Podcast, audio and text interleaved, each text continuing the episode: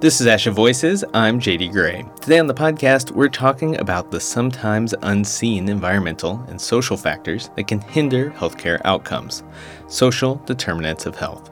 These factors might include patients' food access or housing, and today's guest says they can make a difference when it comes to healthcare outcomes. She shares what she's learning about how they influence how she works with families while treating pediatric feeding disorder.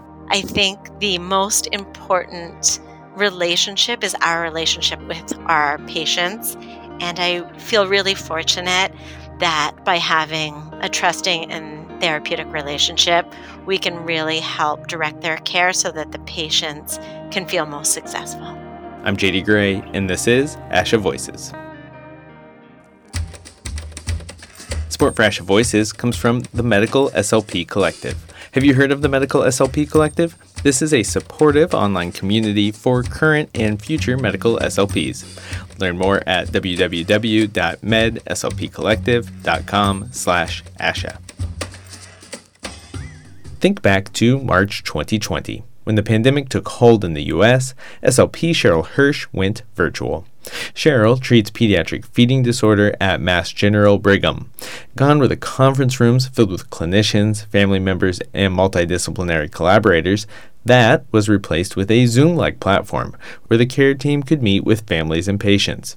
Cheryl quickly learned that this platform provided new insights into the lives of the families with whom she worked. Through telepractice, she could see just where and what her patients were eating. Cheryl refers to this as an eye opening experience, and it was during this time that her employer approached her with a new idea. Mass General had started exploring a questionnaire, a screening to screen for social determinants of health. They were just starting to roll it out in a few primary care practices, but then COVID hit and the in person visits were paused at that point. Because our clinic had pivoted to virtual visits, the community health team approached us and asked if we could integrate this screening process for our patients. We were certainly nervous and hesitant to figure out how to implement that, but we made it happen. We have such a great team and we just made it happen. I'm wondering what types of things you're asking about and what you were learning about your clients when asking these questions. There are seven categories of social determinants of health that our institution encourages us to screen. And some of the questions were really telling. One of the categories is on food insecurity. There was two questions in that category that the families were asked. One was within the past 12 months, we worried whether our food would run out before we got money to buy more. And the family said never true, sometimes or often true. And then the other question was Within the past 12 months, the food we bought just didn't last and we didn't have money to get more. That question alone just really brought it home to understanding our patients and understanding that maybe I don't understand what they're going through right now. And it's kind of my responsibility as their provider to take a few moments and pause and ask some of these really difficult questions. We're talking specifically about pediatric feeding disorder, dysphagia, right? Correct. So when we talk about food insecurity, this relates directly to the work you're doing. Absolutely. One of the therapeutic strategies we use to teach toddlers and preschoolers how to bite and chew is we use crunchy dissolvable snack foods. And like a cracker? Like a cracker, like um, it's a snack food called veggie sticks, Ritz crackers, club crackers. And so that is one of our therapeutic strategies. We try and then we'll send families home to purchase those items and work with their child. In Massachusetts, the WIC program is the program that is basically like the food stamps for young families. And we realized that the WIC program doesn't sponsor crunchy dissolvables. There's no crackers or snack foods, crunchy snack foods on that list of eligible foods for food stamps. So here I was. I was a pediatric feeding provider, and for years I, I was mortified. I was sending families home to go practice on foods that weren't even in their food stamps program. Mm. Just examples like this made me really pause and think about the social determinants of health and how they affect my patient population directly. Did you make any adjustments to your recommendation?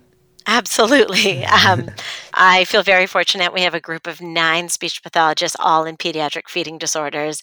And so we all put our heads together after this moment and sort of developed a list of foods that we could use. We talked about how do we get some of these snack foods to some of these families. And then we looked through the shopping list and tried to determine what other substitutes we could use that they might have available. What were some of the substitutes? We talked about using really thin pieces of apple. Could they boil the apple, for example, just to make it a little softer? That, of course, then got us into the question of well, what if they don't have hot water for utilities? And what if now we're asking not only for them to be creative with the foods, but to access another resource that they may have less of? You mentioned there were seven categories in the questionnaire you used. The U.S. Department of Health and Human Services, they list five domains for social determinants of health economic stability, education access and quality, healthcare access and quality, neighborhood and built environment, and social and community context. Some of these subjects, they can be pretty sensitive. Absolutely. We learned immediately that families would open up more readily if they were spoken to in their primary language. We felt very fortunate that one of our patient liaisons had more than one language to communicate with families in. We also learned from one of a pediatric practice uh, that we work with is that if a phone call was made and a parent answered a phone, they might be less likely to answer truthfully if they were worried about being overheard by their children or family members. And then once COVID got a little bit more under control and patients started coming back to the office, when we gave them an iPad with the questionnaire, they were more readily willing to respond with responses that would have flagged them because no one was overhearing them. And it was just a really fascinating aha moment as well. That's interesting because it's about the audience that they're speaking in front of as well. I can think of situations in my own life where someone would be in the room and I would have to alter what I'm saying. Maybe it's something as simple as a birthday present or something like that, but I'll change the way I'm speaking to someone if I think someone else is listening. Absolutely. I feel as feeding and swallowing providers, that therapeutic relationship is really important. And it's kind of, you know, our responsibility to build that level of trust with these families. And frequently through that level of trust, we're able to learn more about them than maybe, you know, a specialty provider who sees them for 30 minutes twice a year. And so we we think about that a lot and think about okay, how can we use our awareness or index of suspicion to explore some questions with them and then potentially help them through communication with their team. We're going to take a quick break. When we come back, we talk about more ways Cheryl has modified her care to deliver services informed by social determinants of health. Support for ASHA Voices comes from the Medical SLP Collective. Whether you're brand new to the field or have been practicing for years, the Med SLP Collective has something for you. Webinars, journal clubs, a private online community to ask your toughest questions, and weekly resources are available at your fingertips when you become a member of the Med SLP Collective. Join today at www.medslpcollective.com/asha. Before the break, Cheryl alluded to the importance of trust between clinicians and the families they work with, and she spoke about how she addresses food insecurity with her patients. With this in mind, I asked Cheryl to tell me more about some of the other social determinants of health. Housing security is a area that really also impacts not only the family but the feeding environment. One of the other social determinants of health is housing. There are questions on our questionnaire. It's what is your housing situation today? How many times have you moved in the past 12 months? And are you worried that in the next two months you may not have your own housing to live in? And so when you think about it, as the family is moving locations or being fit into other members' households, they don't have appropriate seating or a high chair for their kids we talk about the family meal And gosh, if they just have a family shelter and place to stay, we really want to think about adjusting our recommendations and the pressure on the feeding environment. It seems like that's another advantage of telepractice. If the location that you're receiving the call from seems to have changed, the backdrop, that might be a good prompt to ask about something like housing. Absolutely. It gives us a nice window into, oh, it looks like you're in a different room today. Oh, wow, look at that chair. You know, is that different from last time? And it sort of just allows the family to share a little bit. As they move housing locations, that also affects uh, another social determinant of health, which is utilities. So they may not have internet access or reliable Wi Fi. And so some of our virtual visits will start as a video virtual visit, and because of poor connection, may end up requiring phone support. It makes it a little challenging, and our families are really doing their best to try and take care of their kids and attend their medical appointments in the best way that they can. Mm-hmm. Can you tell me any specific changes you've made into how you approach dysphagia treatment and pediatric feeding disorder with this highlighted approach to social determinants of health?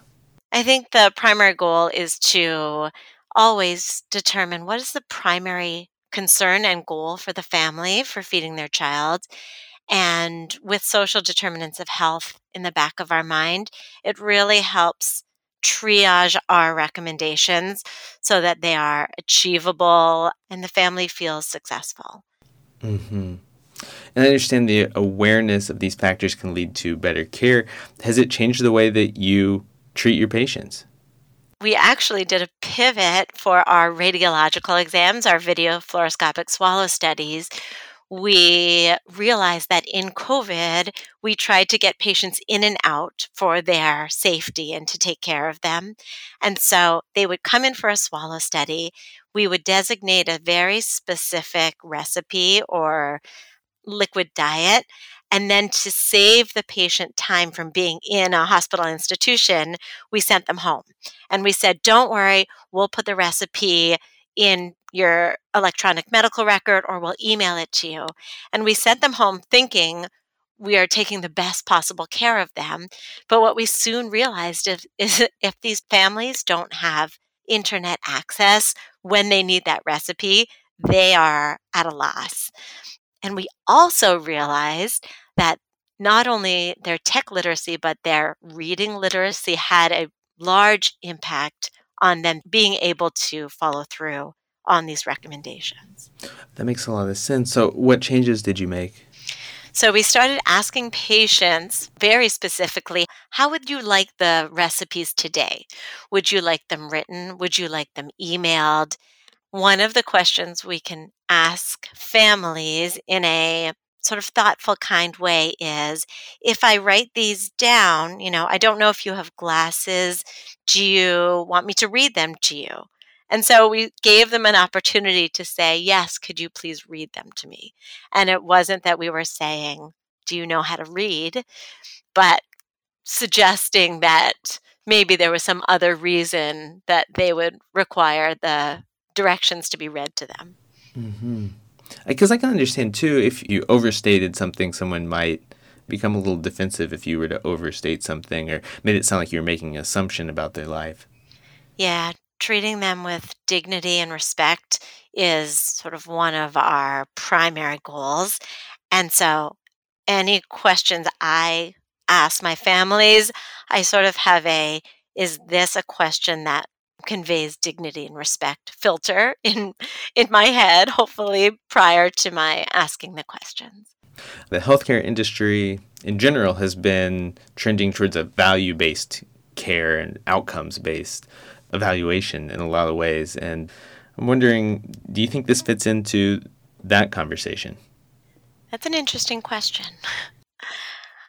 So in terms of value-based care multidisciplinary visits, I think, are not only a cost savings for the family and the insurance companies, but really maximize the amount of information that's coordinated and provided to the family.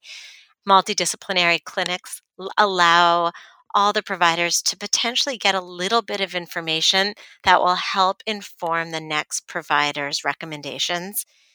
And in terms of social determinants of health, I think that's really helpful.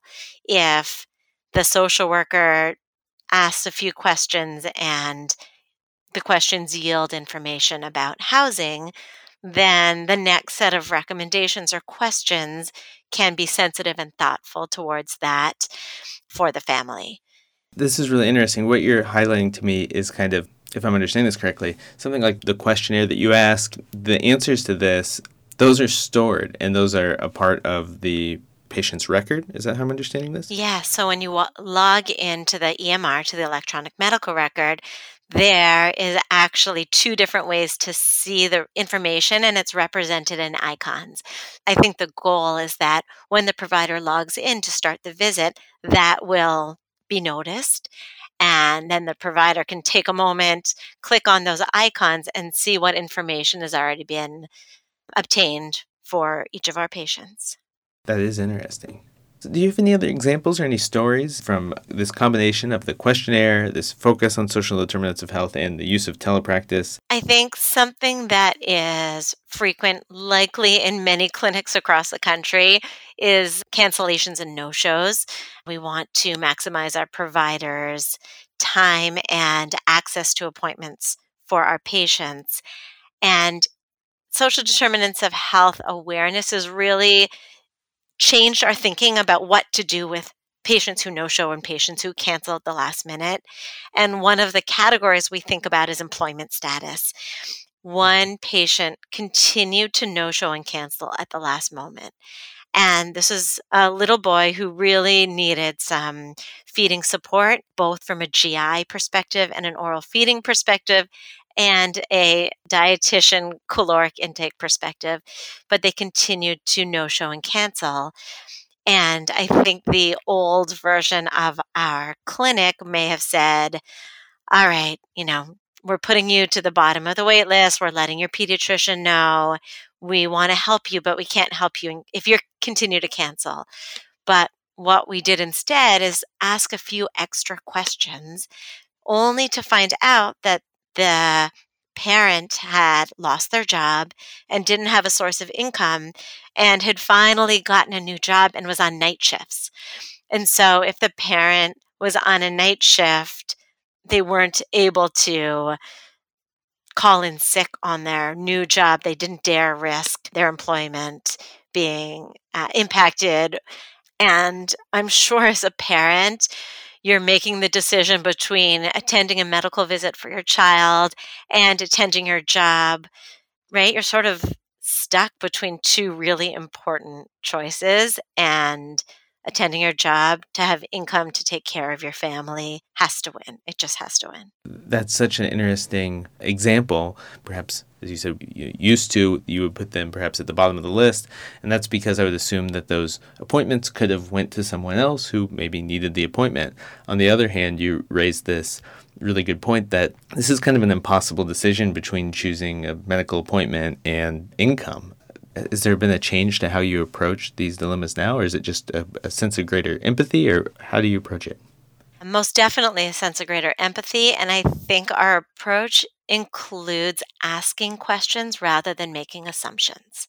And the assumption could be the parent forgot, the parent didn't bother to call in, the parent didn't have time to call in. And instead, our assumption is we don't know why they're canceling, so let's learn a little bit more. And that seems to be maybe one of the big takeaways from this entire conversation less assumptions and more learning about the patients. You've talked a lot about dysphagia care, about pediatric feeding disorder, and the teamwork and the approach that you have at the hospital. But I'm thinking a lot of people working with children with swallowing disorders, they may be community based and not have all of the benefits of um, working in a hospital and as accessible of team members. Do you have any recommendations for them if they want to try to be more in tune with these concepts of social determinants of health? One of the benefits that we have learned through conducting virtual visits is a lot of times our patients are seen by our whole team and then transitioned back to their community providers for weekly service. With virtual visits, the community providers are now joining our interdisciplinary team visits. And we find it really beneficial to not only share the specific feeding goals, but that is a forum where frequently some of these themes get discussed in a very careful and sensitive manner. And I think some of the community providers have really been able to be part of that conversation and they can carry it over at home, whereas they didn't have to start that conversation. Cheryl, is there anything I haven't asked you about that you were hoping I would? What have we missed? My take home message after spending so much time on learning about social determinants of health, learning what is available at the institution level, and learning what we as speech pathologists can provide, I think the most important relationship is our relationship with our patients. I feel really fortunate that by having a trusting and therapeutic relationship, we can really help direct their care so that the patients can feel most successful. Cheryl, thank you so much for your time. My absolute pleasure. The health system Cheryl works for, Massachusetts General Hospital, has an office dedicated to addressing social determinants of health and the inequities that surround them. Find a link to the Center for Community Health Improvement on the blog post for this episode. Interested in learning more about pediatric feeding disorder? Check out the podcast archive, and you can hear a pediatric feeding disorder team at Children's Wisconsin discuss how they collaborate to meet families' needs. Or to find that episode and more, including episodes about healthcare disparities and access, visit on.asha.org slash podcast. And look for an upcoming article addressing new pediatric feeding disorder diagnostic codes in the March-April issue of the Leader Print magazine. ASHA Voices is produced by the American Speech Language Hearing Association and comes from the team behind the ASHA Leader magazine. Support for ASHA Voices comes from the Medical SLP Collective, with healthcare jobs and burnout on the rise, medical SLPs need more support than ever. The Medical SLP Collective provides that and much more. Learn more at www.medslpcollective.com slash ASHA. Production assistance for ASHA Voices comes from Pamela Lawrence. I'm JD Gray, and this is ASHA Voices.